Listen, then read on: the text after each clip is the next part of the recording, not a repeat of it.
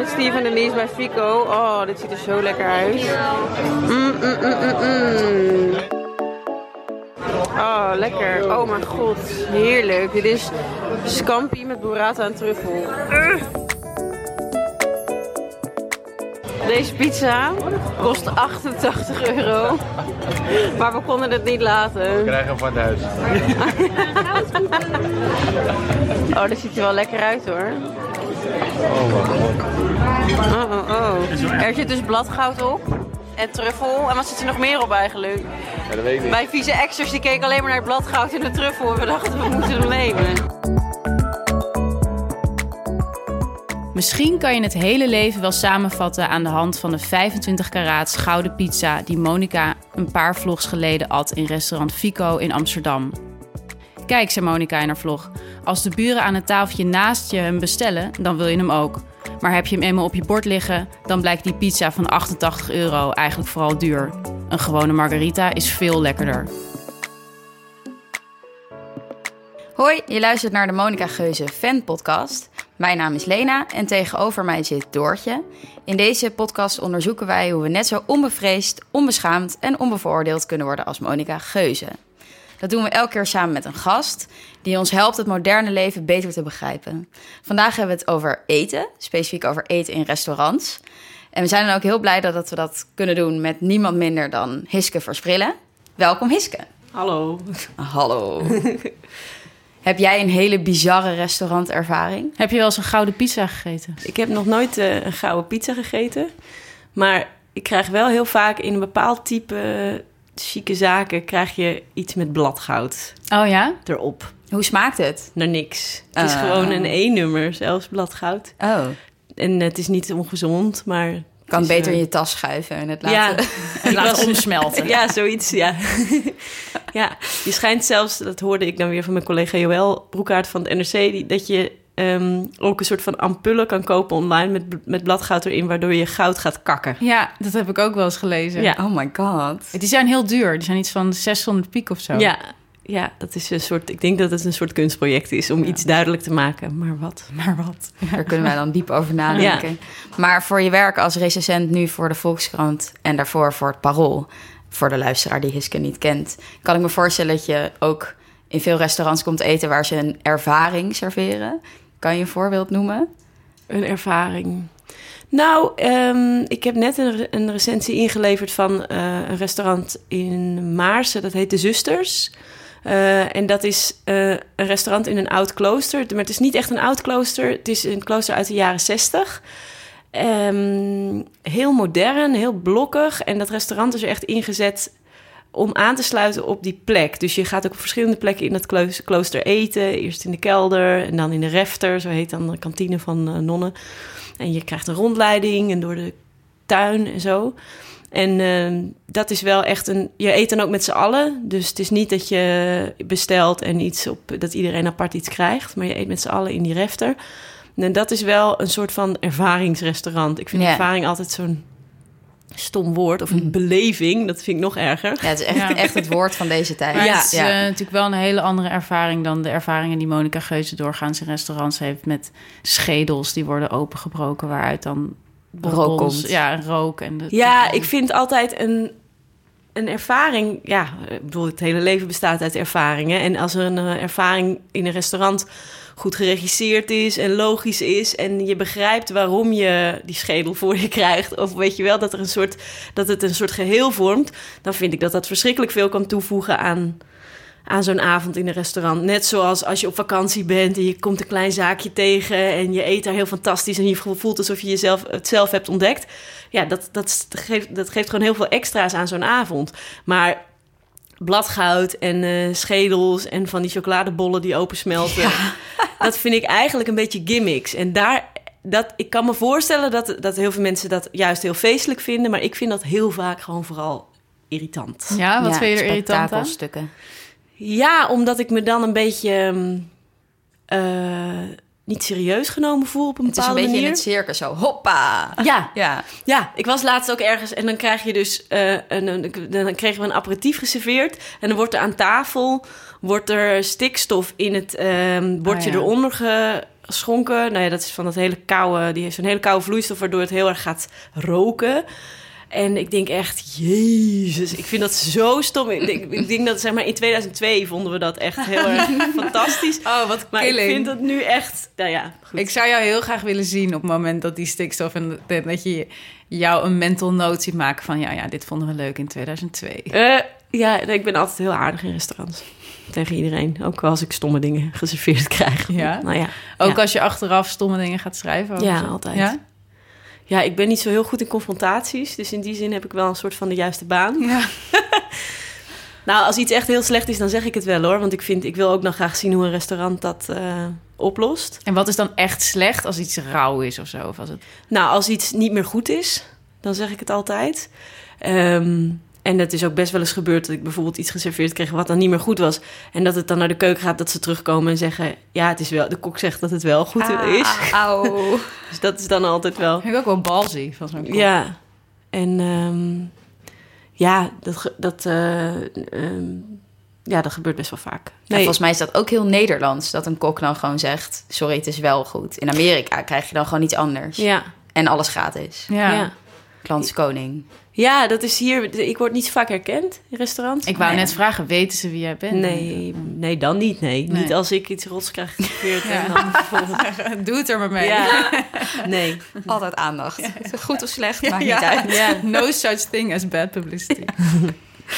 nee. Dus dat, dat eh, maakt denk ik wel een heel groot verschil of zo. Ik, vind, ik zeg altijd dat er een paar hele gekke dingen aan het recenseren zijn... die ik ook nooit helemaal goed gesloten krijg of zo. Die dat, die dat vak raar en lastig maken. En één daarvan is dat feit dat het zo'n groot verschil maakt... of je wel of niet herkend wordt. Ja. In, in wat voor avond je, je krijgt voorgeschoteld. Want als je, als je merkt gewoon meteen als mensen je wel herkennen. Nou, ja, ik, heb zelf, ik heb zelf als kok gewerkt en ik heb ook wel een paar keer voor Johannes van Dam gekookt bijvoorbeeld. Mm. En ik weet gewoon wat de aanwezigheid van een, rest- van een recensent doet in een zaak. Ja, Want ja, je bent gewoon dan, als ze het weten, ben je de belangrijkste persoon van die avond. En alle aandacht gaat dan naar, naar jouw borden en naar jouw ervaring. Oh, heerlijk En dat- me dat. het is ook met Nee, bekende Nederlanders, dat toch? je- Dat is heel Ja. awkward, man. Dat is echt heel... Ik vind het altijd heel... Ik word er Nou, heel misschien niet van. als je erover moet schrijven. Ja, maar... Dan wil je vooral dat ze het niet weten, denk ik. Ja, je wil gewoon een ervaring hebben, net als de andere mensen in de zaak. En eh, ja, ik heb dan het geluk dat ik er minder opvallend uitzie dan Johannes van Dam deed, bijvoorbeeld. Of dan bijvoorbeeld Joël. Maar ehm, ik heb zelf het idee dat ik, een, dat ik, dan, dat ik ja, dan een beter beeld krijg van hoe zo'n restaurant te werk Ja, gaat. en het is natuurlijk sowieso vreselijk als mensen zich gaan bemoeien met het feit dat je er bent om iets te schrijven of zo. Dat heeft iets heel. Ik vind dat zelf ook altijd heel irritant als ik ergens ben om er iets over te schrijven. En dat mensen dan steeds vragen: schrijf je dat ook op? Ja, nou dat gebeurt niet echt. Heel vaak, meestal laten mensen het niet zo merken of zo. Het is ook een soort spel. Mhm. Het is ook een soort rare wederzijdse afhankelijkheid natuurlijk tussen eh, restaurants en de mensen die er dan iets van vinden of de mensen die er iets over gaan schrijven. Dus dat spel, dat speel je meestal van ik zeg niet wie ik ben, maar ik zie wel dat jij weet wie ik ben. En jij doet net alsof je niet weet wie ik ben, maar ondertussen, nou ja, is alles er wel een beetje op toegesneden of zo. Dus ik vind het fijner ook, ik vind het zelf ook gewoon minder ongemakkelijk. Ja, want je hebt natuurlijk wel vet veel macht. Ja, ik weet het nooit zo goed. Het is altijd zeg maar die vraag. Je krijgt al die vraag van hoe je kan een restaurant maken of breken.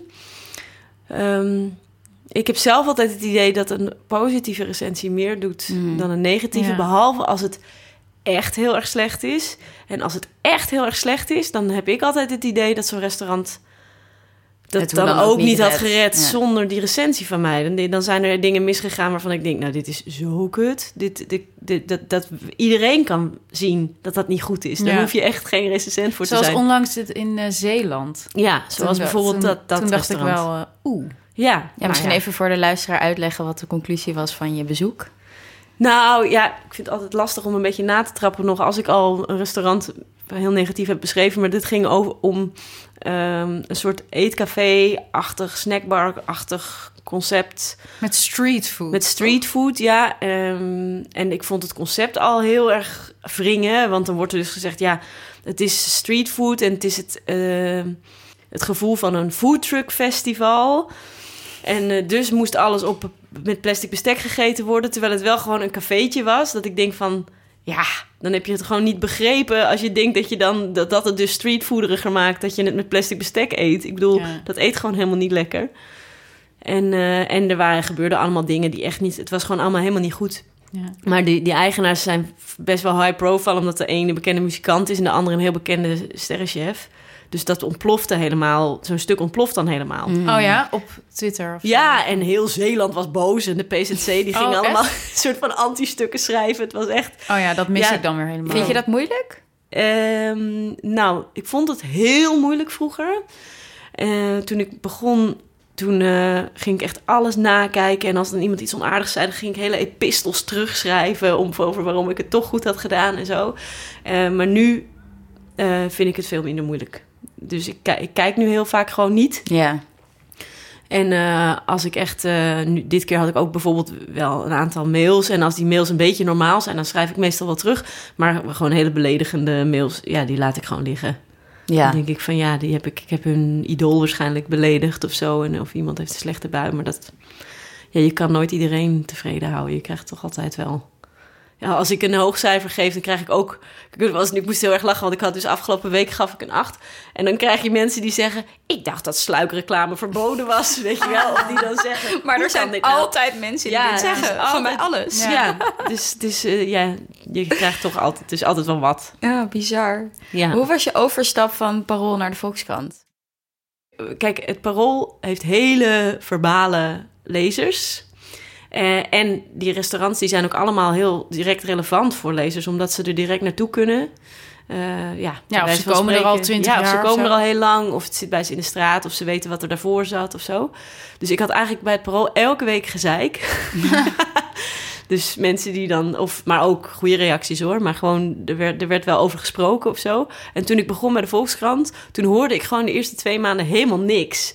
Dus dat Oh, ik echt bizar. dacht, Maar dat is lezen ook eng. mensen het ja. niet of zo? Of ik, gooi ik het ik, alsof je het in de put gooit. Ja. Dus dat vond ik heel erg eh, wennen. Maar dat is eigenlijk nu eh, minder geworden. Ik heb nu eigenlijk krijg ik best wel veel, eigenlijk meer post dan, dan ik bij het parool kreeg. Wat ook logisch is, omdat natuurlijk meer mensen het lezen. Dus dat, dat, is, dat trekt wel aan of zo. Ik ben heel benieuwd, krijg je ook veel post over vlees? Ehm, ja, er zitten een aantal vrij... ehm, nou, post wel wat. Over ganslever krijg ik altijd post. Ja. Oh ja. Ehm, over tonijn krijg ik ook wel post, maar tonijn eet ik eigenlijk niet veel. Ganslever eet ik ook niet zoveel hoor. Maar als ik het een keer eet, dan krijg ik daar altijd eh, filmpjes, beta-filmpjes opgestuurd. Oh. Ehm, en eh, op Twitter zijn er vrij veel redelijk eh actief. Roos Vonk bijvoorbeeld en nog een groepje andere eh, veganisten die daar dan van alles van vinden. Maar daar ga, ik vind het een belangrijke discussie en ik ga er ook eigenlijk altijd wel over in gesprek als mensen niet beledigend doen Ja. of zo. Mailen mensen ook wel eens ehm, dat ze het irritant vinden dat je het altijd hebt over vegetarische opties of zo? Dat, eh, ja. Oh, die Ja. zijn er ook. Ja, ja. Dus echt van beide kanten Dus het is gewoon roept nooit dat goed. emoties op. Ja. Nee, het is, eh, nee, ja, dat roept heel aan. Ja, zeker. Dat Ja. is gewoon een heel explosief ding op dit moment. En ook een hele belangrijke discussie. Dus daar vind ik het helemaal niet erg van dat daar over ha- gehakketakt wordt of zo. Want dat, daarvoor, het is gewoon een belangrijk onderwerp. Ja, het is zo bizar hè, hoe eten in de laatste, zeg maar, twee jaar of zo... voor mijn gevoel ineens een soort super beladen, bijna politiek onderwerp is geworden. Ja, Ehm, wa- wat je ook echt de hele tijd onderling bespreekt. En wie is er nu weer vegan geworden en wie niet. En wie, is er, is wie haat nu vegans. Ja, ja. Ja. En, eh, havermelk eh, is beter dan sojamelk en zo. Is dat iets, trek je je daar iets van aan? Of probeer je dat zoveel mogelijk langs je heen te laten nee, gaan? dat vind ik interessant. Eh, ik denk dat elk tijdperk wel een bepaald eh, wel uitingen heeft die eh, worden gezien als iets waar, waarmee mensen hun identiteit vormgeven. En dat eten dat een hele tijd eh, eigenlijk niet heel erg is geweest. Als ik het met mijn ouders daarover had toen zij studeerden bijvoorbeeld of daarna, ja, ze wilden wel lekker eten, maar er werd helemaal niet over nagedacht waar dat vandaan kwam of zo. Dat kwam, kwam ook heel erg nog vanuit eh, toen zij jong waren, toen was er nog bijna niks. En ineens was alles er. Dus je kon ineens gewoon, je hoefde niet meer, eh, die vrouwen hoefden allemaal niet meer elke dag naar de markt of zo. En dan naar de bakker en dan naar de slager. Je ging gewoon naar de, naar de, naar de appie. En daar haalde je alles. En dat was top. Dat is zo leuk. De Albert Heijn heeft een rubriek waarin ze dan teruggaan in de tijd. En dan vertellen ze wat er nieuw is in de schappen. En dan zie je gewoon twintig jaar geleden dat voor de eerste keer een mango in het Ja. schap lag. Oh, wauw. Zo bizar. Maar dat is geweldig. Ook die oude allerhandes en zo. Dat is zo tof. Dan kun je zo goed ook zien wat er belangrijk wordt gevonden. En waar mensen zich mee willen onderscheiden. En dat vind ik... Ik ben helemaal... Ik vind kortstondige trends vind ik super oninteressant. Want trends zijn trends, weet je wel. Dit jaar dragen we puntschoenen en volgend jaar vinden we ze belachelijk.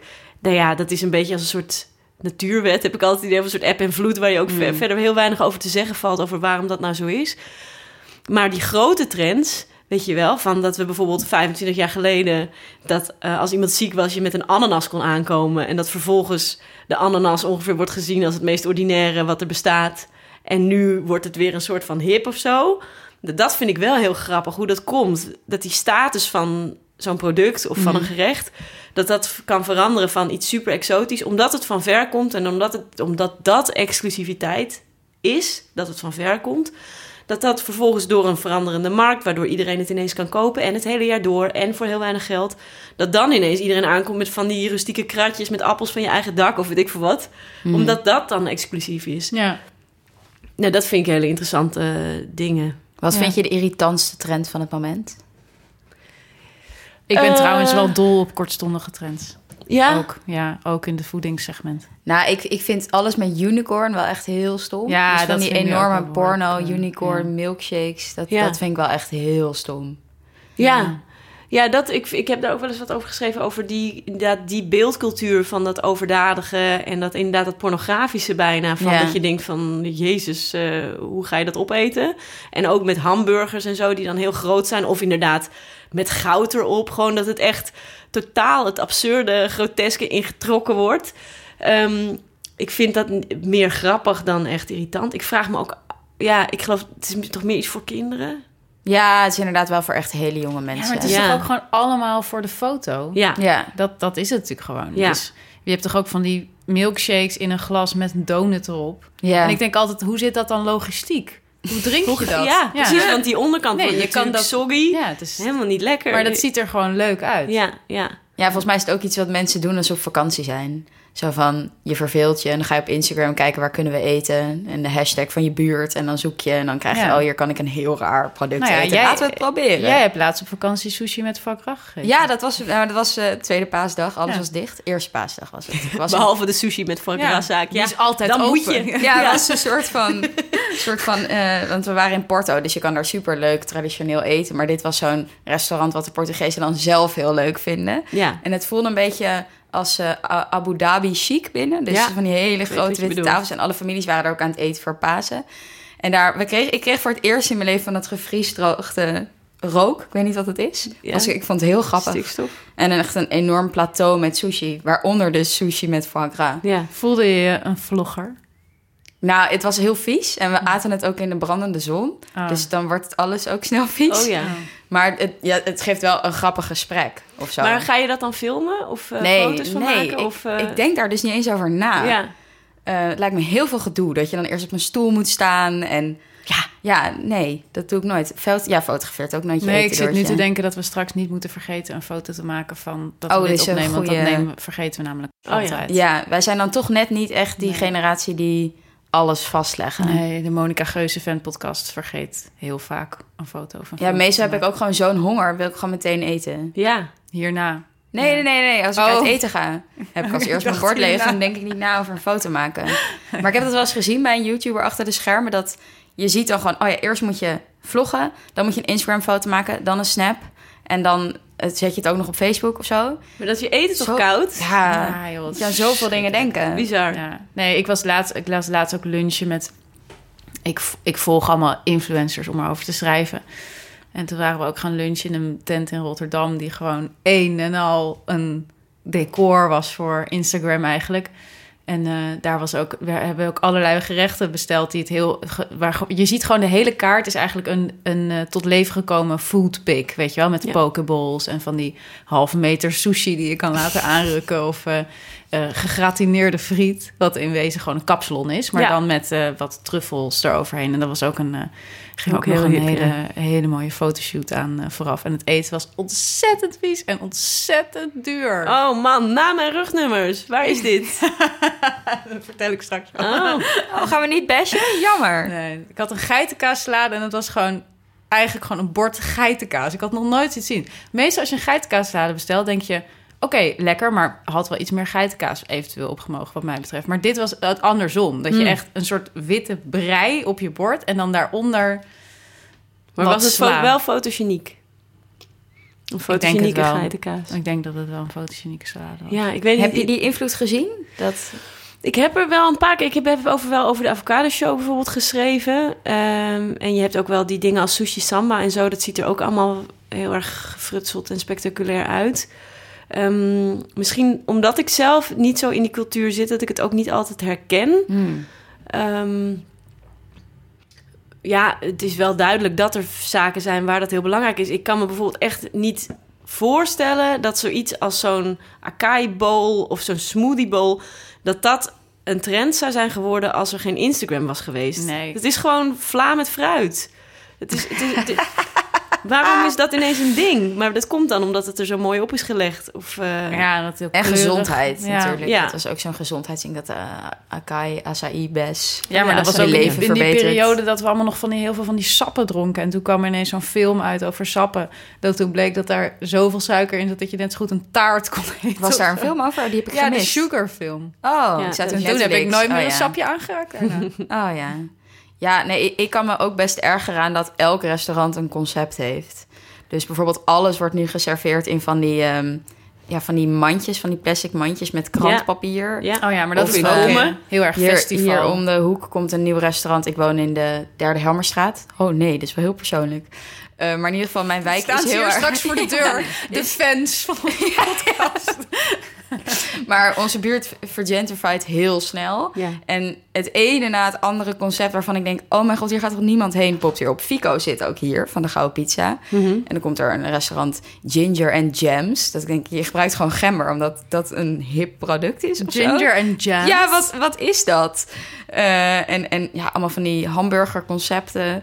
Ja. Alles is zo... ehm, Ik weet niet zo goed of dat vroeger nou echt heel anders was. Want vroeger had je ook wel restaurants die dan ah, allemaal wel een thema hadden of zo. Ja, Het ja. was niet dat er gewoon stond restaurant. En dat je daar Ja. dan alles kon kopen.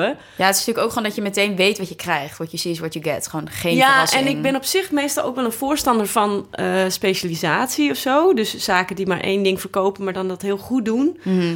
Eh, ik denk alleen dat de stad echt nu wel genoeg hamburgerconcepten Ja. en eh smoothie tenten heeft. Want het zijn er zoveel. En ramenplekken. Ja, Dat is Ja. echt elke dag geopend voor mijn gevoel een nieuwe Japan. Ja, dat, dat zal wel is niet echt zo zijn. bizar. maar- Want ik weet nog dat ik terugkwam uit Japan en dat was in 2016 of 15. Was ik daarheen geweest en dat ik echt terugkwam van waar kan ik ramen eten. En dat ik alleen nog maar foefouw. Had je dus alleen Ja. foefouw en taka in, Ja. eh, in de, bij de toko in de, eh, bij de Zeedijk. Nou, en nu heb ik het gevoel dat ik echt struikel over de, over de kommen met eh noedels in de stad. Heb jij een favoriet in Amsterdam? waarvoor ramen? Voor ramen? Ja. Ja, Foefouw. ja. En zijn, hij heeft nu ook een soba-shop geopend. En daar ben ik nog niet geweest, Oh. maar daar ben ik heel benieuwd naar. Waar? Ik weet het niet meer. Oh. Hmm, Toch weer een keer naar Vouw. Misschien is dat wel gewoon die op de Utrechtse straat, dat hij die heeft. Nee, misschien ook wel niet. Ik weet het even niet meer. Oké, nou, goede tip. Fijn om te weten. Ja, Even kijken hoor. Ehm, ja, ik was ook wel benieuwd naar het verschil tussen restaurants in de Randstad en daarbuiten. En of dat misschien iets is wat alleen bestaat in mijn hoofd. nee, dus dat, het verschil is heel groot. Zeker omdat het zo'n hysterische markt is. In, Mm. niet per se in de Randstad, maar zeg maar in de grote steden. Eh, ja, er gaat zoveel open, er gaat zoveel dicht. Dat verloop is gigantisch. Eh, heel veel van die zaken zijn echt... ehm, ja, ze- helemaal hard in de trend, zeg maar. Niet Ja. allemaal, maar gewoon best wel veel. Ehm, dus dat is een verschil. Ehm, ik probeer best wel veel aandacht te geven aan eten zonder vlees en vis. En daar, daar, daar zie ik ook helaas wel eh, een verschil tussen wat er mogelijk is in de stad en daarbuiten. Maar dat heeft ook te maken met de vraag. Dat er denk ik echt in de Randstad gewoon meer vegetariërs zitten dan daarbuiten. Ja.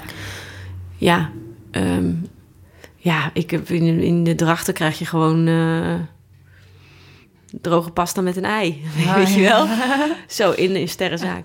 Dus, dus dat, dat- maar dat is niet overal hoor. Want je hebt Nee. zaken die er heel erg mee aan de slag eh, zijn. Maar ja, ik weet niet. Het, het, het, ja, het is een beetje zoals alles met, eh, met het verschil tussen de Randstad en daarbuiten. Je hebt fantastische zaken in eh, Oost-Nederland en in Zeeland. En, eh, maar het is gewoon het volume is veel hoger in de grote steden. ja. Ja. Ik kan me nog heel goed herinneren dat ik een keer, volgens mij is dat twintig jaar geleden, ging ik met mijn vader gingen we naar Lowlands volgens mij, want hij moest, hij moest daar iets doen. En toen 20 om- jaar geleden? Nee, dat is dus je Dat is zeven? 15 jaar geleden, ik. interessant verhaal. 15 jaar echt geleden. een hele jonge bezoeker oplopen. Ja, ik was 13, dus 15 jaar geleden. En toen gingen we onderweg eh, gingen we thee drinken. En toen kreeg ik een glas thee met munt. Maar het stond andersom, als een bosje bloemen in het glas. Ja. Dat was zo lief. Toen was muntthee nog een beetje Oh, opkoming. maar zo schattig. Je ziet Ja. toch helemaal hoe zo'n café Ja, dacht, denkt oh, van... we moeten oh, dit is hebben." hip in Amsterdam. Dit gaan we ook doen. Ja, en dan Oh. andersom. Het was heel cute. Ja. Ik denk nog steeds met heel veel eh, blijdschap aan terug. Als je je gemberthee nipt.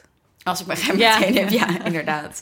Met Nou ja, ik weet niet zo goed of het nou altijd. Kijk, dat, dat is ook. Er, wordt, de, de, er zijn ook vrij veel restaurants buiten de randstad die gewoon niet zo meebewegen met die trends. En dat vind ik ook eigenlijk wel heel verfrissend. Ja.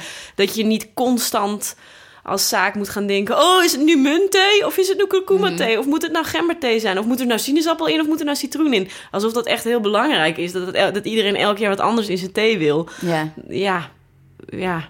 Ik weet niet. Je hebt ook gewoon zaken die gewoon al heel erg lang heel erg goed hun eigen ding doen.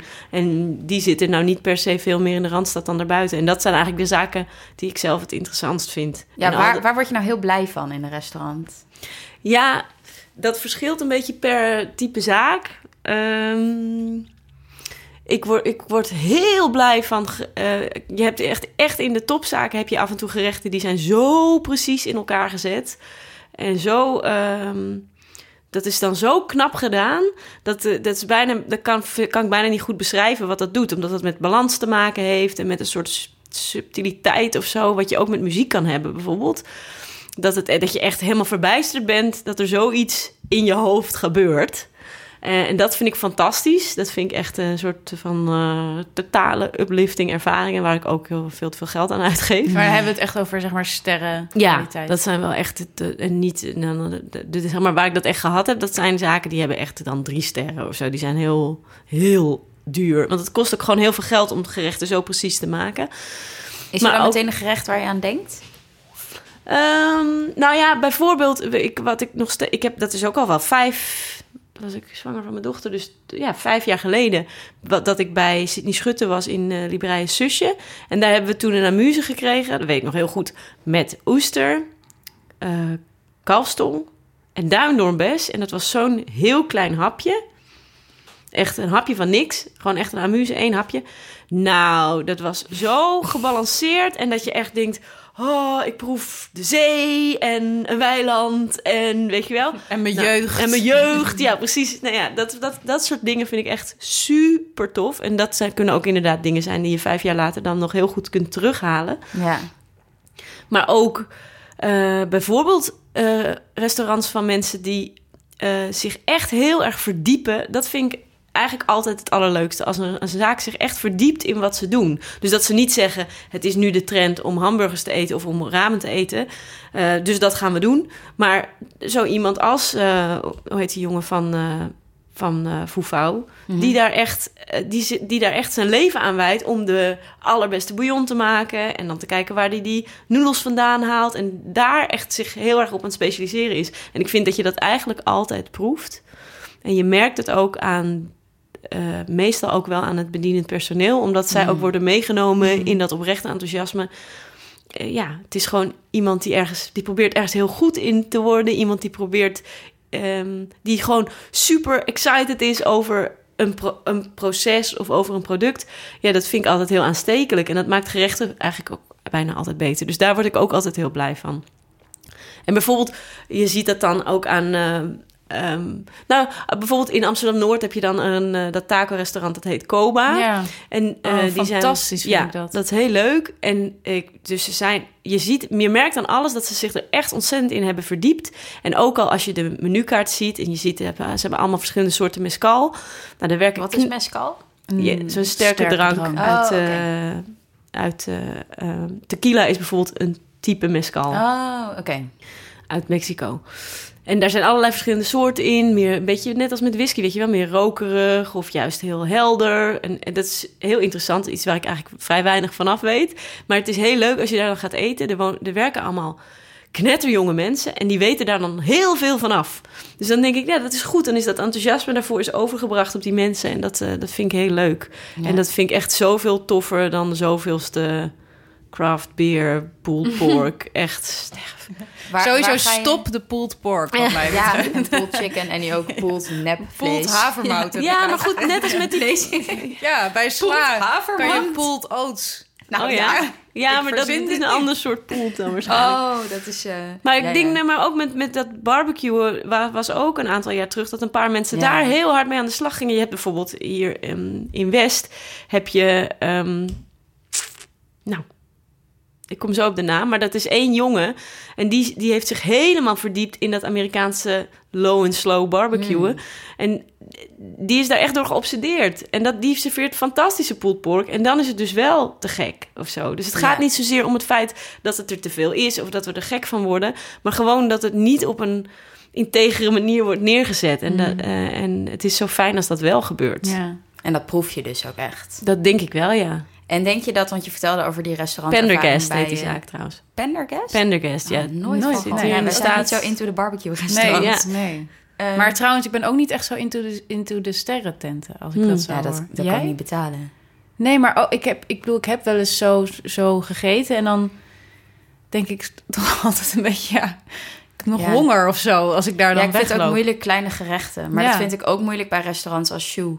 Dan denk Ja, ik op een gegeven moment, nou, nu wil ik een fundamenteel bord met eten. Ja. Ja. Please. Nou, ik denk, Ja, ik denk en dan, krijg je ook, een eh, dessert met, met, met bleekselderij. Ja, Ja, ja, en- ja, en ik ben dol op chocola. Ja. Ja, precies, ja. En ik, ik denk dan altijd aan die column van ofwel Marcel van En Roosmalen... van ofwel Eva Eva, Hoeken, oh, Eva ja. Hoeken, ja. Dat ze dan weer eens een keer uit eten gaan met z'n tweeën... nadat ze dat eh, heel lang niet hebben gedaan. En dan eh, bij een chic restaurant, misschien wel Sjoe, ik weet het niet. Nee, dat was... Ik weet welk restaurant Oh het ja, is. welke was ik- het? eh, het was... ehm, de Linnaeus... ik ben echt een zeef. Hoe heet het nou? Gijzel. Nee, Nee, daar nee, krijg je nee. Nee, krijg je eten. je hele goede eh, borden eten. aardappel. Ja. Linnaeus. Nou, ik kom er zo Nou ja, anyway, dat... Oh, de Nee. kas. Nee, Ah, misschien. Nee. Nou ja, dat ze in elk geval dat ze eh, allemaal van die live-lafjes gegeten hebben. En dan, eh, lang verhaal kort, dat ze dan later op Centraal bij de Febo staan. Dat ze gewoon nog zo'n honger hebben. En Ik heb moet- dat ook een keer gedaan. Ja? Na de school. Toen ben ik naar de Na de school? gegaan. Maar ik was ook echt heel dronken. Maar daar krijg je wel, daar krijg je dan nog wel gewoon voldoende brood. Oh, dat had ik dan denk ik niet genoeg verorberd. Want ik had toen echt nog honger. Maar ik was ook wel echt flink aangeschoten. Oh ja. Dat helpt ook. Dat doet de school ook wel. Maar het is denk ik gewoon een ander soort eten. Je moet je niet instellen op... Ik ga lekker vol zijn, maar meer... Ik ga wijn proeven. En- Ja, het is en- wel ja. lastig. Culinaire wel- ervaring beleven. Ja, precies. Nou ja, dat ja. Ja, en je moet met brood altijd zo oppassen, omdat je je er ook echt mee kan volproppen als Ja. je honger hebt. En dan ineens heb je geen zin meer in je zoveelste gang. Oh ja, maar ik Maar- vind heel vaak brood ook wel echt een van de lekkerste dingen. Ja, Ik zeker echt bij de school of bij- inderdaad bij eh Bij Rijssel of zelfs bij Café Restaurant Amsterdam. Ik vind dat Mhm. gewoon echt goddelijk, Ja. dat brood met boter. Ja. Ook omdat ik het gewoon niet echt eet, denk ik. In zeg maar, het normale Mhm. bestaan dat ik leid, ga ik niet even een stuk baguette met boter eten. Terwijl dat zo lekker is. Ja, ja, zeker. Ja, en, en, en er wordt wel, ik denk dat er wel heel erg, wat ook heel erg veranderd is in de afgelopen jaren in restaurants, is dat zeker die sterrenzaken, die hebben gewoon heel erg hun eh, koolhydraatgebruik teruggeschroefd. Mm. Dus dat merk je aan het eind van de avond. Ja, omdat, ze dus, omdat er ook mensen zijn die willen daar dan negen gangen eten. Oh, En als je overal een lel aardappelpuree bij doet, dan, eh, dan kan dat niet. zo jammer. Je zou eigenlijk ook een versie moeten krijgen van minder gangen, maar met, Ja, met friet. ja met friet, ja. Dat bij. Nee, maar dat vind ik ook wel heel fijn aan bijvoorbeeld zo'n restaurant als Rijssel, wat jullie net noemden. Dat je gewoon echt, gewoon echt een heel fijn, lekker bord met eten krijgt. En bij Café Amsterdam bijvoorbeeld ook. Ja, heel simpel. Ook niet te veel bewerkt. Ja, Ja, dat vind ik bij Café Restaurant Amsterdam heel relaxed. Maar ik vind bij het Rijssel is het zo lekker. ja, Ja. Rijssel Oh, heeft, daar staat de beste Die chef van... eh, aardappels. Beste chef is van? Nederland? Nee, van, nee, ja, nee, iemand Dries staat daar en daar ben ik heel erg fan van. Dat is een hele leuke vent en ook gewoon echt een on- ongelooflijk goede kok. Ja, dat is echt fantastisch. Ja. Waar eet je graag verder in je vrije tijd? Ehm, nou, ik, ga de laatste, ik heb twee kleine kinderen, dus ik ga niet zo heel vaak meer in mijn vrije tijd het eten. Maar ehm Toscanini eet ik heel graag, daar heb ik ook lang gewerkt. Dus dat vind ik ook altijd heel gezellig om te zijn. Ook goddelijk gewoon, Ja. toch? En voor de podcastluisteraars ook leuk om te weten. Hiske heeft een hele leuke aflevering gemaakt over Ja. Toscanini bij haar eigen podcast. Ja. Chef. Laten we Die die in de show notes Ja, die zetten we in de show notes. Heel Cool. graag. Ja, met Leonardo Pacenti, de chef daar. Ehm, dus daar, dat vind ik echt een hele, hele fijne zaak. Ehm, bak eet ik graag. Vind ik ook eh, altijd, eigenlijk altijd goed. Rijssel vind ik altijd goed. Ik ben best wel eenkennig als ik voor mezelf het eten ga op een bepaalde manier. Ehm, oh, Le Hollandais vind ik fantastisch. Dat is ook echt zo'n restaurant waar je gewoon... wat heel erg low profile is... en waar je gewoon inderdaad aan boord met iets verschrikkelijk lekkers... Ben ik nog nooit geweest. Ik ook niet. Ik heb een nieuwe tip. Aan de. Amstel zit dat. Een hele heerlijke zaak. Ook van, met hele lieve mensen. Ehm, het is ook wel lastig, want er zijn dus allemaal... Ik, kwam dus altijd in alle nieuwe zaken in Amsterdam. Ja, ja. En nu is het dus niet meer zo. Voelt ik- het voor jou als werk dan altijd om uit eten te gaan? Of werkt Ja. het niet zo? Ja? Ik heb er altijd zin in. Mm. Ehm, ja, ik heb altijd zin om uit eten te gaan, maar het is wel echt werk. Ik ga ook altijd met dezelfde persoon. En we hebben altijd, eh, we weten gewoon heel goed van elkaar hoe zo'n avond dan gaat verlopen. Dus, Is dat dan, bedoel, is het, zit je daar dan heel anders dan als wij gewoon uit eten zouden gaan? Ja, Maak je, bent gewoon- constant aantekeningen? Of, Nou, eh, ik schrijf nooit in een restaurant, Mm. maar ik heb mijn telefoon bij me en ik, ik neem veel op. Dus ik zet vaak mijn recordertje aan en dan Ah. hebben we het gewoon over het eten. Ik maak veel foto's. Ehm, en dat valt dus helemaal niet op, omdat iedereen dat tegenwoordig doet. Oh, ja. dus dat gaat goed. En, eh, en, dan En is, die, is diegene met wie je dan gaat eten, is dat dan een bepaald soort restaurant, connoisseur? Ja, nou, Joosje heet ze, Joosje Noordhoek. En zij is... ehm, toen ik begon met de, die restaurantrubriek eh, bij het Parool... deed ik dat omdat Johannes van Dam was overleden. En ik was toen eigenlijk nog maar heel kort journalist, nog maar twee jaar. Dus dat was eigenlijk super eng. En ook als ik erop terugkijk, denk ik ook... wat ongelooflijk tof van Parool, van Barbara van Beukering... die toen daar de hoofdredacteur was... dat zij mij dat heeft laten doen. Want ik ik was nog maar, ik was er net, weet je wel. En eh, je, je volgt zo'n ontzettende autoriteit op. En Johannes, eh, die had een beste vriendin en dat was Joosje. En Joosje was ook zijn eindredacteur. En ze deed alle culinaire kopij voor eh, het Parool. En ze is de beste culinaire eindredacteur van Nederland. Ze doet ook veel kookboeken en zo. En ehm, toen heeft Barbara tegen mij gezegd... nou, weet je wat, eh, ga gewoon met Joosje uit eten de eerste paar keer. Want zij is ook veel met Johannes mee geweest. Zij heeft al die stukken van hem gedaan. Zij heeft die hele dikke Van Dam gemaakt. Zij weet gewoon hoe zoiets gaat. En dat zijn we toen gaan doen. En dat is eigenlijk heel goed bevallen.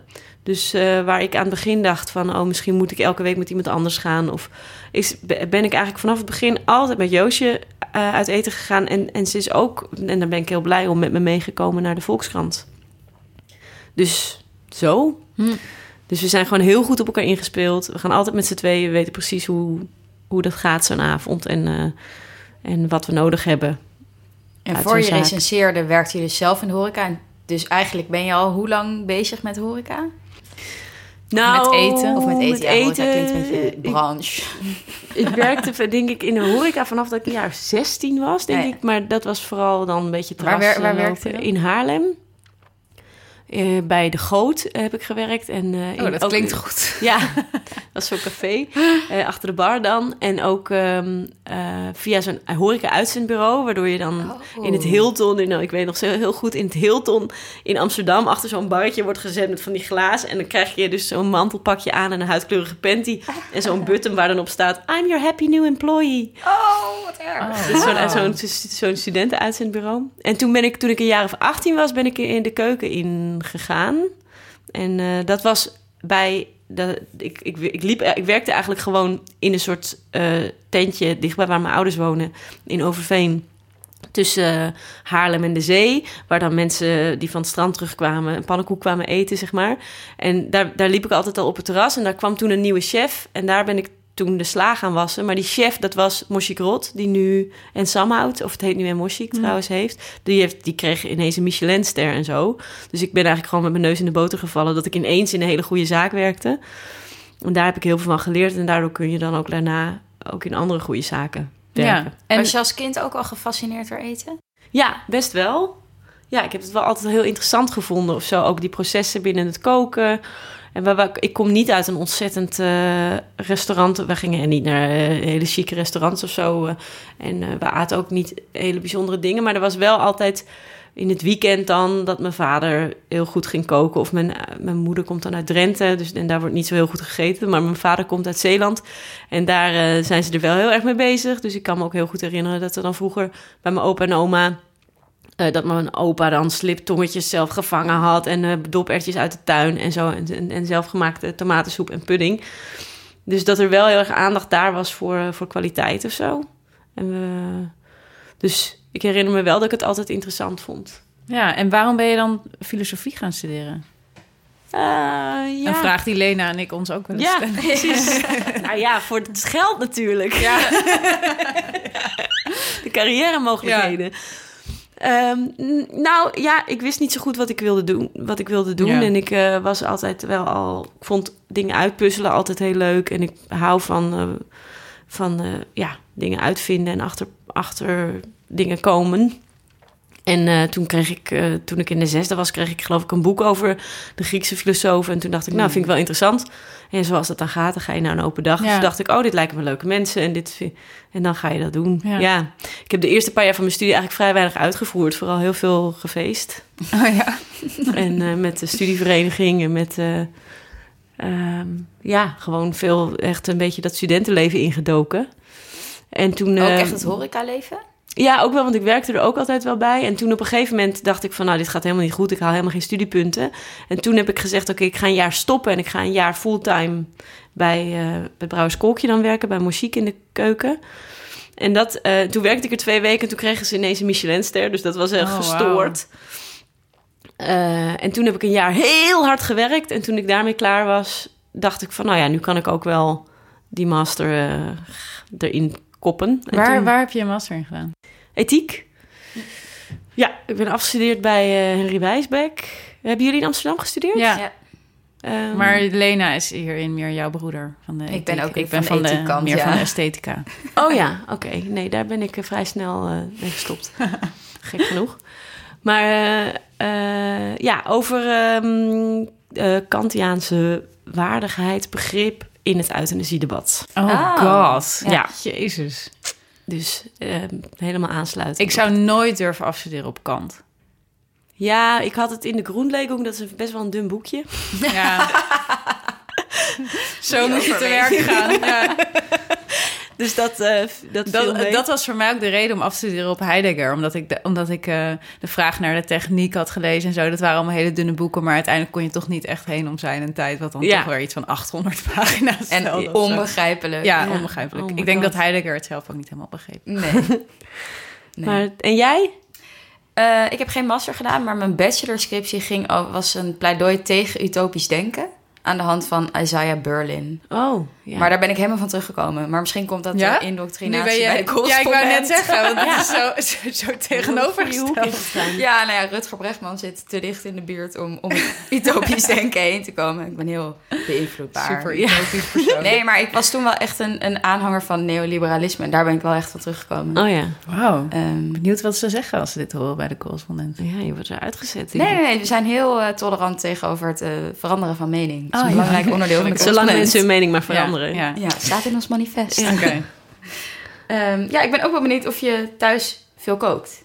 Ja, elke dag. Eh, tenminste, ja, als ik niet uit eten ga, kook ik. Ik en eh, eh, een man die niet Marley. Spoon pakket? Nee, nee hoor, nee. Maar eh, ook niet eh, met allerlei hele gekke, bijzondere dingen. Nee, ik heb twee kleine kinderen van twee en vier.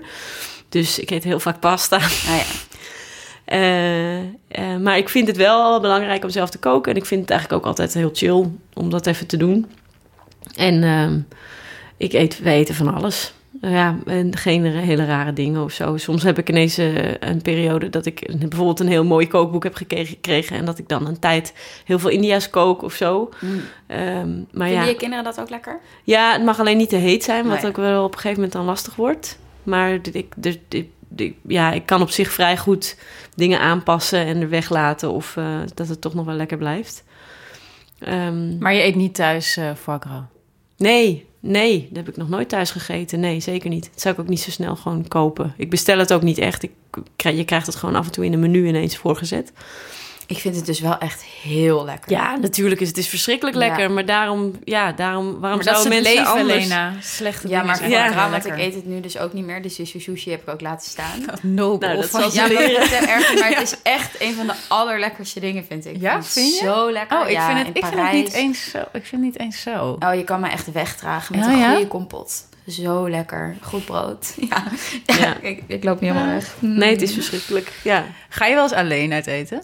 Ja, ja, wel eens, ja. Ehm, Ik ga... Mijn man is eh, Engels, dus als we in Londen zijn... eh, en hij dan is, als hij dan met de kinderen is... ga ik vaak daar wel eens alleen eten. Gewoon eh, recreatief, zeg maar. Ja, ja, zeker. Nee, ik ga nooit voor de krant alleen het Mm. eten. Maar wel eens gewoon voor mezelf. Ja. Ik vind het ook wel fijn of zo. Ik, vind het ik heb niet zo heel veel momenten dat ik echt alleen ben. Hmm. En, eh, of alleen ben en niks hoef te doen. Dus niet dat er nog allerlei dingen achter in je hoofd zitten die ook nog moeten. En daar is alleen gaan eten, is daar wel een heel fijn moment voor of zo. Ja, en neem je dan een boek mee of zo? Of ga je dan echt... Ja, meestal eten? wel. Ehm, maar niet dat ik tijdens het eten zit te lezen dan. Maar, maar wel voor tussen de gangen door bijvoorbeeld. Ik vind het wel heel rustgevend. Ik vind het ook altijd een goed teken als er in een restaurant veel mensen alleen zitten te Mm, eten. Ja. Ja? bijvoorbeeld bij Le Hollandais, waar ik het net over had. Daar heb ik toen een recensie over geschreven. En toen zaten er geloof ik eh, drie mannen alleen te eten. Oh. En dat ik ook denk van ja, dan heb je ook als zaak... Kun voel je ook goed aan wat die mensen nodig hebben. Of ze juist alleen gelaten willen worden. eh, of dat ze juist een praatje willen maken. En ook dat het eten dus blijkbaar interessant genoeg is... om iemand zo'n hele avond te vermaken. Wat, ik, wat me dan wel opvalt, is dat dat dan bij, inderdaad bijna altijd mannen zijn. Je Ja. ziet eigenlijk vrij zelden vrouwen alleen Ga jij wel eens eten. alleen het eten alleen? Nee, alleen toen ik alleen op reis was, heb ik dat gedaan. Uit noodzaak. In Bali of Op zo? Bali, ja. Ja. Maar nee, mijn vader die ging echt elke dag alleen uit eten. Oh ja? Voor de lunch. Ehm, maar ik, heb, ik, ja, ik ken ook geen vrouwen die dat doen. Ja, Ik denk, ik heb vind dat het wel heel cool. Ik heb dat nog nooit gedaan, denk ik. Ook niet Nou ja, nou, ik heb wel, wel- alleen geluncht. Alleen op reis inderdaad, dan in China of zo, heb ik wel in mijn eentje gegeten. Maar dat is dan ook meer een soort noodzaak. Het is niet, ik denk nooit, goh, vanavond niks te doen. eh, oh, in Londen heb ik ook alleen gegeten. Ja, maar dus niet dat je dus s'avonds denkt van, goh, ik heb niks te doen. eh, ik ben alleen Ja. thuis, laat ik lekker uit eten gaan. Nee. Ja, ik weet het, misschien is het voor mij ook wel anders sinds ik een gezin heb of zo. Omdat dat eten eh, dan ook wel heel snel echt wordt opgehangen aan het feit dat jij voor andere mensen moet zorgen. Ja. Ja, en, En- het in monden stoppen van Precies. En dat, dat dus dat als je dus even. En, dat, en omdat ik ook voor mijn werk dus eet, dus dat is ook eigenlijk in, in functie van iets anders. Dus dat het dan eigenlijk heel fijn is om even te zeggen: van oké, ik ga nu gewoon even helemaal voor mezelf eh, eten. En ik vind ook dat dat mag. En eh, En je Ja. er zin in. bekeken of zo. Ik denk dat veel Nee. vrouwen zich ongemakkelijk Ja. voelen. ik, eh, maar ja, goed. Ik denk als vrouw, als je iets doet, dan vinden mensen er toch altijd wat van. Dus Ja. scheid. Ja, Ja, dat is waar. beter. Ja, nee, het is gek, want ik ga wel bijvoorbeeld in mijn eentje naar de bioscoop heel vaak. Maar ga je in je eentje naar een café bijvoorbeeld? Om Een glas wijn neut te te drinken? drinken. Nee. Nou, ja, dat doen mannen toch ook vaker dan Ja. vrouwen? Ik denk het wel. Ik heb Ja, wel een vriendin die in haar eentje naar een café gaat. Dat vind ik zo cool. Om gewoon even iets ja, te gewoon een biertje te drinken. En dan zit ze gewoon aan de bar. Nou, best leuk. Er is altijd heel veel te zien. Ja, ik vind het ook heel cool. Eh, maar ik zou me dan toch geen houding weten te geven. Dus misschien moeten we het gewoon gaan oefenen. Ja. Ja. Ik vind het, nee, ik vind het serieus. Ik vind het een heel mooi idee dat je gewoon alleen eet en een glas wijn drinkt en Ja. daarvan kan genieten. Maar het hangt er gewoon van. Ik denk dat het belangrijker is dat je iets vindt wat, je, wat voor jou Mm. belangrijk is en, en fijn is. En dat je dat dan inderdaad gewoon doet zonder dat er. Zonder dat je, dat je iets uitmaakt wat anderen daarvan vinden. Nou ja, het is denk ik voor mij ook wel dat uit eten gaan vind- is wel voor mij wel echt een sociale activiteit ook. Ik bedoel, Mm. tuurlijk, het gaat om het eten en eh, wijn, maar ook om dat je leuk met iemand gaat eten. Dat het, zit- er zit iets in van gezellig. Ja. ja. er ontstaat een soort magie als je Ja. samen zo'n beetje opgewonden Maar aan de andere kant vind ik het ook terug dat ik dan dus denk van ja, als ik maar in mijn eentje eet, dan kan ik net zo goed eh, een bord nasi opwarmen, weet je wel, thuis. Ja, want jij vindt het lastig, hè? Alleen om voor jezelf te koken. Nou, weet ik niet. Ik merk, ik merk wel dat ik dan... Ik bedoel, ik, ik woon samen, maar mijn vriend is nu bijvoorbeeld een tijd weg op reis. En dan ben ik gewoon mijn hele kookgame is gewoon in één keer gewoon door de play. Het is gewoon echt bijna elke dag hetzelfde. Iets van een soepje of whatever met brood, that's it. Ik ga dan echt niet meer helemaal nog staan koken. Jij Ja. wel, voor als je alleen? Ja, ik heb gisteren nog, eh, want gisteren had ik alleen. Toen dacht ik, nou, ik ga zelf curry maken naar het recept van de oma van mijn schoonzus. Oké, het wordt ingewikkeld, maar die is Indonesisch. Eh, en toen opeens stond ik echt een uur lang die curry te maken. Halverwege dacht ik ook, dit duurt veel te lang. Ja. Eh, maar, Toen heb je alsnog McDonald's besteld. nee, maar ik vind, ik vind het juist wel leuk. Kan ik iets uitproberen. Ja, ik vind het dus. Ik vind koken ook heel fijn hoor. En zeker ehm, met werken.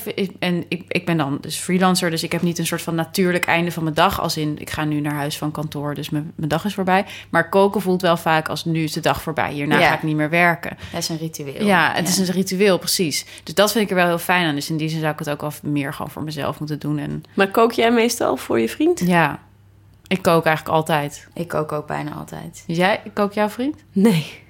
Maar hoe raar Brit. eigenlijk? Wat, Britten koken niet? Nee, ja, hoe eten ze dan? ja. Nee, nee, hij, eh, eh, nee hij, het grappige is dat eh, hij helemaal sowieso helemaal niet zo'n ontzettende restaurantganger of eter is of zo. En ik vind dat af en toe ook wel fijn, omdat ik denk dat als ik zelf ook met iemand zou zijn die zo met eten bezig is als ik, dan word je op een gegeven moment ook zo'n soort van onuitstaanbare foodie Ja. die het echt allemaal veel te serieus neemt. Ja. Ehm, Maar dus- hoe gek dat, dat wij al, dat eigenlijk dat we toch in deze geëmancipeerde samenleving blijkbaar toch altijd de vrouw nog kookt. Tenminste in deze ik heb ook wel veel steekproef. vrienden die waar vaak is het wel zo dat als de als er dan kinderen komen, Ja. dan nemen de mannen die nemen dan de leukere klu- klusjes Oh, over. en die nemen dus dan die gaan dan koken ineens zich. koken. Ja. Oh.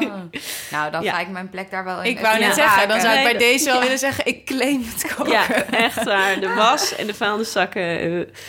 Maar eh, nee, het koken is wel. Ja, het is gewoon een fijne. Ik vind het altijd een fijne bezigheid. Omdat het is echt zoiets waar je er wel. Je moet er wel een beetje bij zijn. Mhm. En je maakt ook echt iets. En je hebt er ook direct profijt van. Ja. Dat vond ik trouwens ook zo fijn van het, eh, het koken, terwijl ik ook nog filosofie studeerde. Dat je met van die hele grote dingen bezig bent, waar mensen echt al duizenden jaren over nadenken en je komt er toch nooit uit. Het is heel chill als je dan gewoon een taart kan bakken die Ja, gewoon klaar is. afgerond Ja, proces, En ja. dan zegt iemand, nou, lekker. Dan denk je, nou, top, dat heb ik Maar hoe gedaan. raar is het dan eigenlijk dat al die sterrenchefs zijn wel bijna altijd mannen, toch? Ja, ja. Ik denk dat dat te maken heeft. eh, nou ja, het, het is sowieso. Het, eh, ehm, zeker in die topkeukens. eh, heerst echt een soort jaar nul-achtige arbeidsdynamiek. Heel Ja? vaak, vind ik. Ja, ik vind het echt heel raar dat dat nog steeds in zoveel zaken zo is. Dat, Maar hoezo, wat dan? nou, mensen, het is heel hiërarchisch. Ehm, en dat snap ik wel, want het, het, is, het zijn ook echt enorme pieken die mensen maken in concentratie en zo. Ehm, mensen moeten bizarre dagen maken. Eh, ze krijgen heel weinig betaald. Ehm, en het is gewoon heel. eh, er, er heerst gewoon in heel veel van die zaken echt een gigantisch machismo eh, nog. Nou, het klinkt echt eh, Een verschrikkelijk. beetje als het leger, ja. Zo. Ehm, en eh, ik denk dat het voor. eh, ja, dus dat, ik denk dat dat iets is wat misschien vrouwen. Dat, waar vrouwen minder goed gedijen of zo. Eh, en het is ook zo dat eh, ja, op het moment dat je dus. Het stomme is dat als je dus een gezin wil, dan is het echt heel Ja. erg moeilijk. Als je een baby hebt, is het echt heel moeilijk als je moet werken tot half drie, twee uur s'nachts. En eh, daarna nog, weet ik veel, je kind moet voeden of weet ik. En het Ja. stomme is dat dingen Of daarin... tussendoor moet kolven Ja. als je dingen staat te bakken of zo. Ik ken eigenlijk, ik denk de, de, de topchefs die ik ken, die vrouw zijn, die hebben ook allemaal geen kinderen. Hmm. Ehm, ik denk dat dat gewoon heel moeilijk te combineren Maar is. echt, hoe stom. Heel Nou, stom, ja. Ja, goed. De, de, kijk, het hangt er ook vanaf wat je de. ehm, wat de top is of zo, weet je wel. Die, die eh, Sergio Herman en dat en eh, Johnny Boer en dat soort typen, ja, die werken ook gewoon verschrikkelijk veel. Ehm, en als je daar als moeder of als vrouw. Eh, ja, maar vrouwen kunnen toch ook heel hard werken? Ja, ja maar, maar ja, ik denk dat het, dat het vooral ook... De, je hebt ook heel veel vrouwelijke chefs... en die zijn dan tot hun dertigste of zo... eh, werken ze ook heel hard en komen ze, precies, komen ze helemaal goed mee.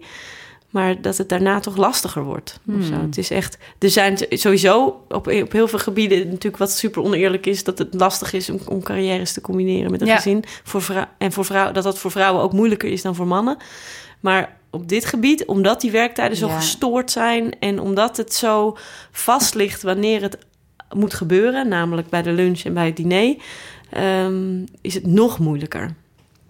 Ja, maar je hebt ook wel hele goede vrouwelijke koks en die doen dat dan op een andere manier. Dus die hebben dan een heel succesvol cateringbedrijf Ja, ja. of een heel succesvolle lunchzaak. Ja, het voelt een beetje kneuterig of zo.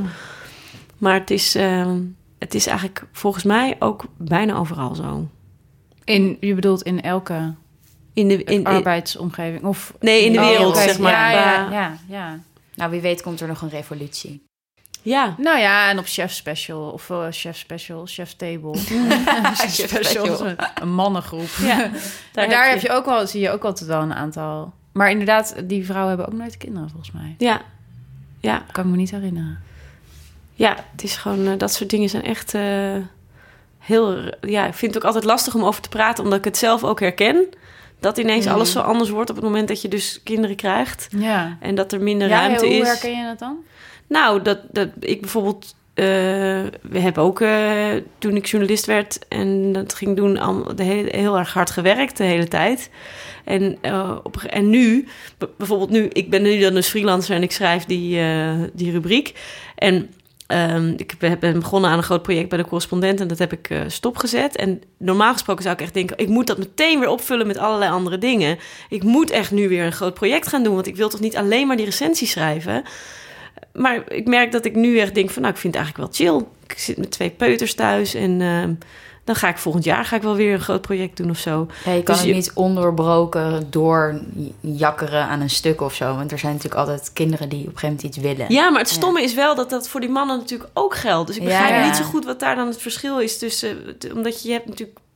ik- Ja, aan de andere kant, als ik denk aan mijn eigen vader of zo... die heeft ook altijd heel hard gewerkt. En die heeft daardoor denk ik ook gewoon allerlei dingen van mij en mijn broer helemaal niet meegekregen. Ja, Wat ook niet echt iets is om te benijden of zo. nee. Dus- Ik denk ook dat het, ja, dat hele. Ik vind het altijd heel lastig, dat werkverhaal van wat je nou moet ambiëren. En eh, ehm, Ja, het is Wat natuurlijk ook een goede prima om het verdeling dan oké te vinden om minder te gaan werken. ja, Ja, daar wordt dan nu ook een beetje op afgegeven ja, dat dat mutsig is en Ja. zo. En dat je, dat je eigenlijk de vrouwenzaak daarmee eh, ja, eh, een loer draait.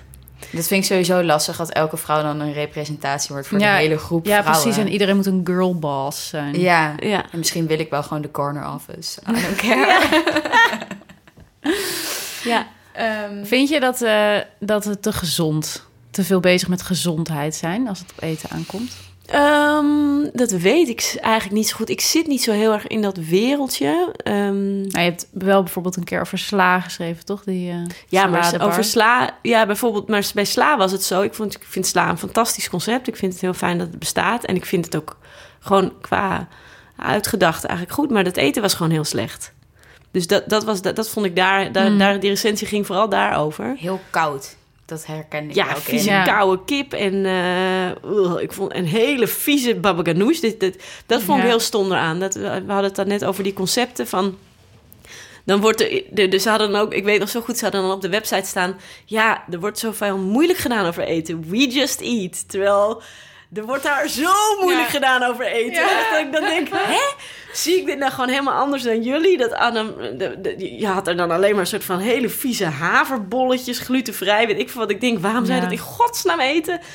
En allerlei, eh, nou ja, eh, eh, lactosevrij en kon allemaal. En je kon er geloof ik zelf een soort van lichtbakken huren die je dan op je hoofd kon zetten. Oh ja, waardoor je dat de, hadden ze toen nog. de winterdip kon Een, tegengaan. een serieus?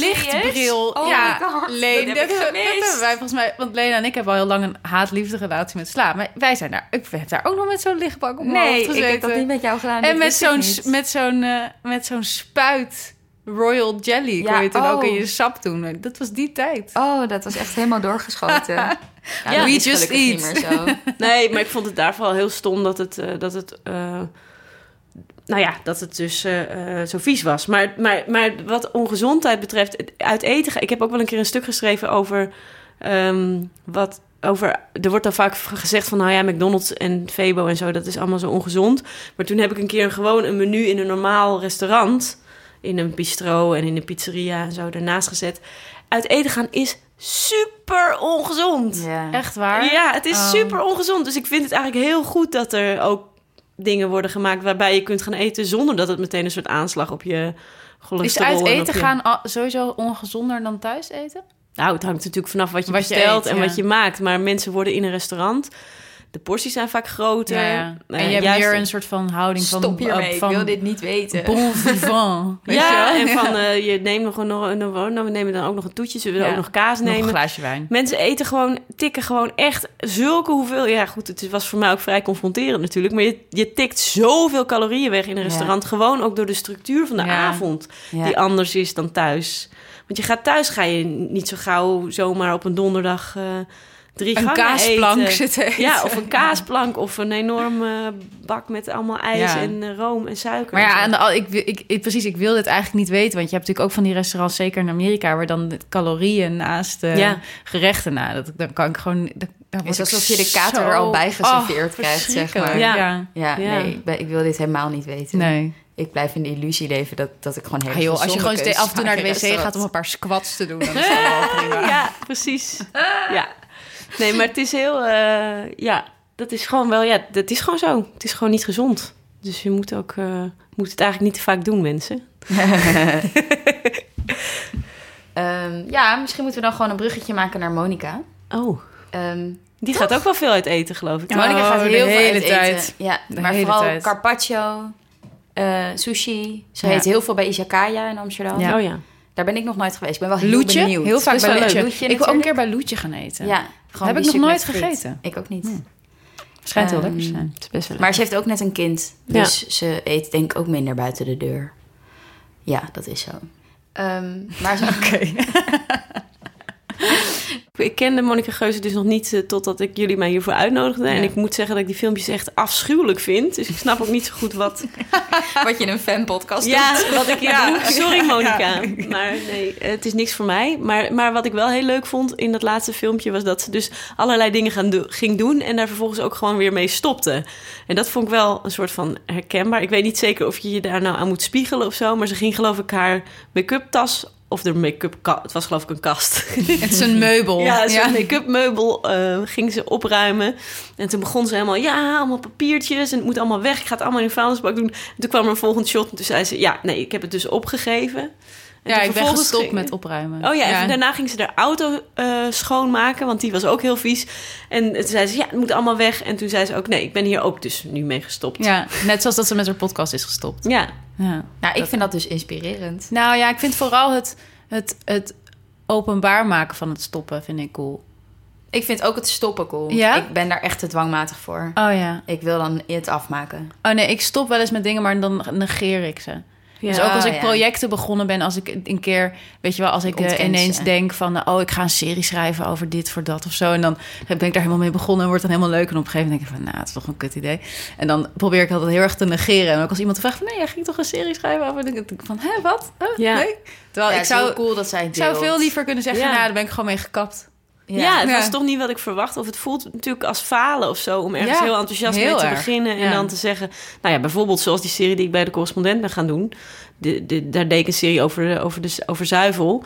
En die, daar heb ik drie stukken, vier, vier stukken voor geschreven. En toen heb ik gezegd... Nee, het- ik kom er gewoon niet uit. Ik vind het gewoon te ingewikkeld en te gepolariseerd. En het, eh, het lukt gewoon nu niet.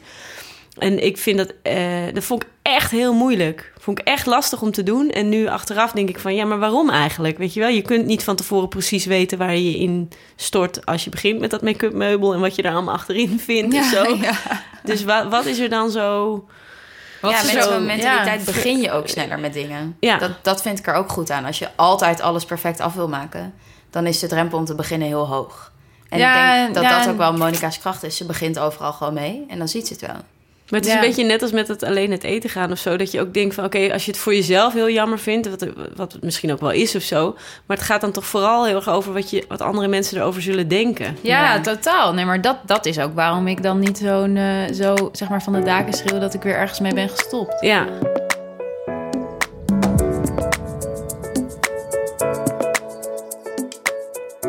Zoals altijd sluiten we af met ehm, de Monica Geuze Fan Award. Ja. Dus wij scrollen de hele dag door Instagram om leuke kanalen te tippen aan onze luisteraars. En gewoon omdat we verslaafd zijn aan allerhande algoritmen. ja, en dat ik dan bepalen. net krijg je hebt 10 minuten doorgebracht op Instagram. Je hebt een kwartier doorgebracht op Instagram. Maar goed. Echt? Zit jij nog in die fase? Ik zit echt veel hoger. Oh ja, nee, maar ik moet ook gewoon werken. Oh, ja. Verplicht. Dus maar hoezo krijgen jullie dat dan te zien? Als Dat kan je zien, ja. Oh, hoe Het is een lang beetje je zoals die calorieën op je kaart. Ja. Maar dan zeg maar voor ons. Ja, Jij zo- hebt je geen Instagram, hè? Nee, Wel Twitter, zag ik. ja. Hoe is dat? Hoe is het Eh, daar? Ja, hoe is het daar? Het, ja, Gepolariseerd. verschrikkelijk. Ja, ik weet het niet. Ik weet niet precies. Ik heb op Twitter volg ik vrij veel mensen die eh, eh, of heel erg tegen boeren zijn of heel erg voor boeren zijn, bijvoorbeeld. Dus Oh. ik heb, de- het is een beetje alsof je de hele tijd in een soort van eh, straatgevecht zit. Mm. Ehm, maar tegelijkertijd haal ik er ook wel veel informatie vandaan of zo. Ik zit ook nog wel een soort van op Facebook, maar dat voelt een beetje als een soort van theekrantje bij je tante of zo. Ah, dat ik af en toe denk, oh ja, die heeft ook weer een kind gekregen of zoiets. Oh. Maar op Twitter, ja, ik weet het niet. Ik vind het, ik, je, je kunt, ik vind het handig om, daar, om, men- om mensen te volgen die ik interessant vind en die dan daar weer dingen posten die ik dan kan gaan lezen of zo. En Instagram, ik geloof dat ik gewoon misschien niet zo heel erg visueel ben ingesteld. Ik kan het je wel echt aanraden. Ik heb voor deze podcast met je geresearched. En bijvoorbeeld Bak heeft best wel een leuk instagram ja dat zal best, ja. Maar ook eh, Sergio Herman, Jos Beidendijk. Ja, er is heel veel en heel veel mensen zitten dingen. erop en eh, zijn er... eh, ja, dat is ook zo. Alleen, ja, dan denk ik ook weer van... Ik, ik, ik zit eigenlijk al te veel tijd aan een scherm vast. Die overweging herken Dus ik ook. misschien moet ik niet mezelf gaan blootstellen aan nog meer verslavende Prikkels. prikkels. ik word wel oprecht heel gelukkig van de filmpjes van Fiessefer. Ja. Heb je dat wel eens meegekregen? Nee, nee, dat heb ik nooit gezien. Oh, Die maakt Hiske, dat is zo Is leuk. echt heel Ja. leuk. Ik ga het je zo laten zien. Ja, ik weet wel dat hij heel goed kan koken. Ik heb hij ook wel een keer een, eh, bij een of andere symposium... dat hij een praatje hield over iets dat hij gemaakt had. Dat was ook heel grappig. Ja. Ja, Ja, hij kan filmpjes volgens mij ook. echt heel goed koken. Ja. Tenminste, als ik afga op... eh, Ja, perfecte Franse omelet. Ja. Die staat me dan meteen bij. Maar goed, ik had ook een nominatie deze week. En dat is de food critic van de New York Times. Hij heeft ook Instagram. Hij heet Pete Wells. Ja. En wat ik heel schattig vind, is dat hij helemaal niet kan fotograferen. Ja, Dus als een foto's Ken je hem, zijn echt- Hiske? ja, ja Het zeker. ziet er gewoon echt ranzig Ja. uit. Oh, echt? Maar dat vind ik dus heel ontwapenend. Dus ik vind dat we hem allemaal moeten volgen. Mag ik eens zien? Ja, ik heb dit even screenshot. Ja, hij ik zei, eh, in kan zijn ook bio niet... staat dat hij ook heel slecht is Oh, met licht. top. Oh ja. Maar dat is ook wel... Sloppy with lightning. Ja. inderdaad. Als je aan het, aan het recenseren bent, dan is het ook meer voor je eigen geheugen of zo dat je iets fotografeert. Maar ik heb ook wel een paar keer gehad dat er dan dat mensen dan vroegen hoe zag dat er dan uit. En dat je echt kijkt en dat je denkt, jezus, dit was heel lekker, maar het ziet er echt uit alsof het al een keer gegeten is. Ehm, maar het is echt, eh, ik ben ook heel slecht in foto's, ja. Leuk. Maar ik vond het heel schattig. Dus, nou, bij eh, deze hem. genomineerd. Hij zal een gat in de lucht springen als hij het hoort. En Piet Wells schrijft ook hele goede recensies. Ik weet niet of je die dan weer via Instagram ook kunt lezen, maar... Ja, hij, hij schrijft wel een leuke caption over het restaurant. Dus Ja. ook leuk als je binnenkort naar New York gaat. Ja. Dan weet je alvast waar je Zullen moet we, eten. en zullen we Fur ook nomineren? Ja, via- zijn twee ook. nominaties. Lijkt me ook heel leuk als hij een keer in de podcast komt. Ja, oh, als je staande luistert. uitnodiging. Zeker. En over staande uitnodigingen gesproken. Monica, een Ja. oproep aan jou. We weten dat je gestopt bent met je eigen podcast. Ja, omdat, Nu eh, ja, omdat het eh, de aantal luisteraars viel een beetje tegen. Bleef een beetje steken op... eh, 300.000 300.000 luisteraars. of zo. Oh, ja, maar ja. dus dat is heel jammer om te horen. Maar ze heeft natuurlijk wel veel meer tijd nu. Dus eh, Gaat je in je agenda? ja, als je zin hebt. Dan, eh, altijd welkom Je hier. bent altijd welkom. Ik denk ook dat het tijd wordt dat we er een keer een berichtje gaan sturen. Ja. Dat durfde ik eerst niet. Ja, maar nu maar durf- misschien ga ik ja. wel een keer onder een vlog commenten. Ja, en als ze dan komt, dan laten we een halve meter sushi aanrukken en carpaccio. Nou ja, je zit hier om de hoek bij de gouden Ja, pizza. precies, gouden pizza. Of een pizza Of juist niet gewoon. gouden pizza. Daar kunnen we het allemaal nog over hebben, Monica. Oké, nou, dan zijn we er weer. Oh ja, natuurlijk ook voor de luisteraars. Nomineer vooral je eigen Instagram-account. Ja. Want ik wil nog steeds uit mijn filterbubbel breken. Dus laat me weten of je nog leuke dingen weet die ik kan volgen. ja, en abonneer, like, subscribe. Laat een 5 sterren reactie achter. Ja, we hebben, we hebben een eerste recensie Ja. van Cheert. Ja. Die wil dat we een eh awardshow gaan organiseren. Met sms. SM, met sms-functie voor de luisteraars. Precies. Oh. Dus Valt te overwegen. Valt te overwegen. SMS Monica aan. Monica aan. En heel veel dank voor het luisteren. Ja, dankjewel Iske dat je wilde komen. Ja, was leuk. Doei. Doei.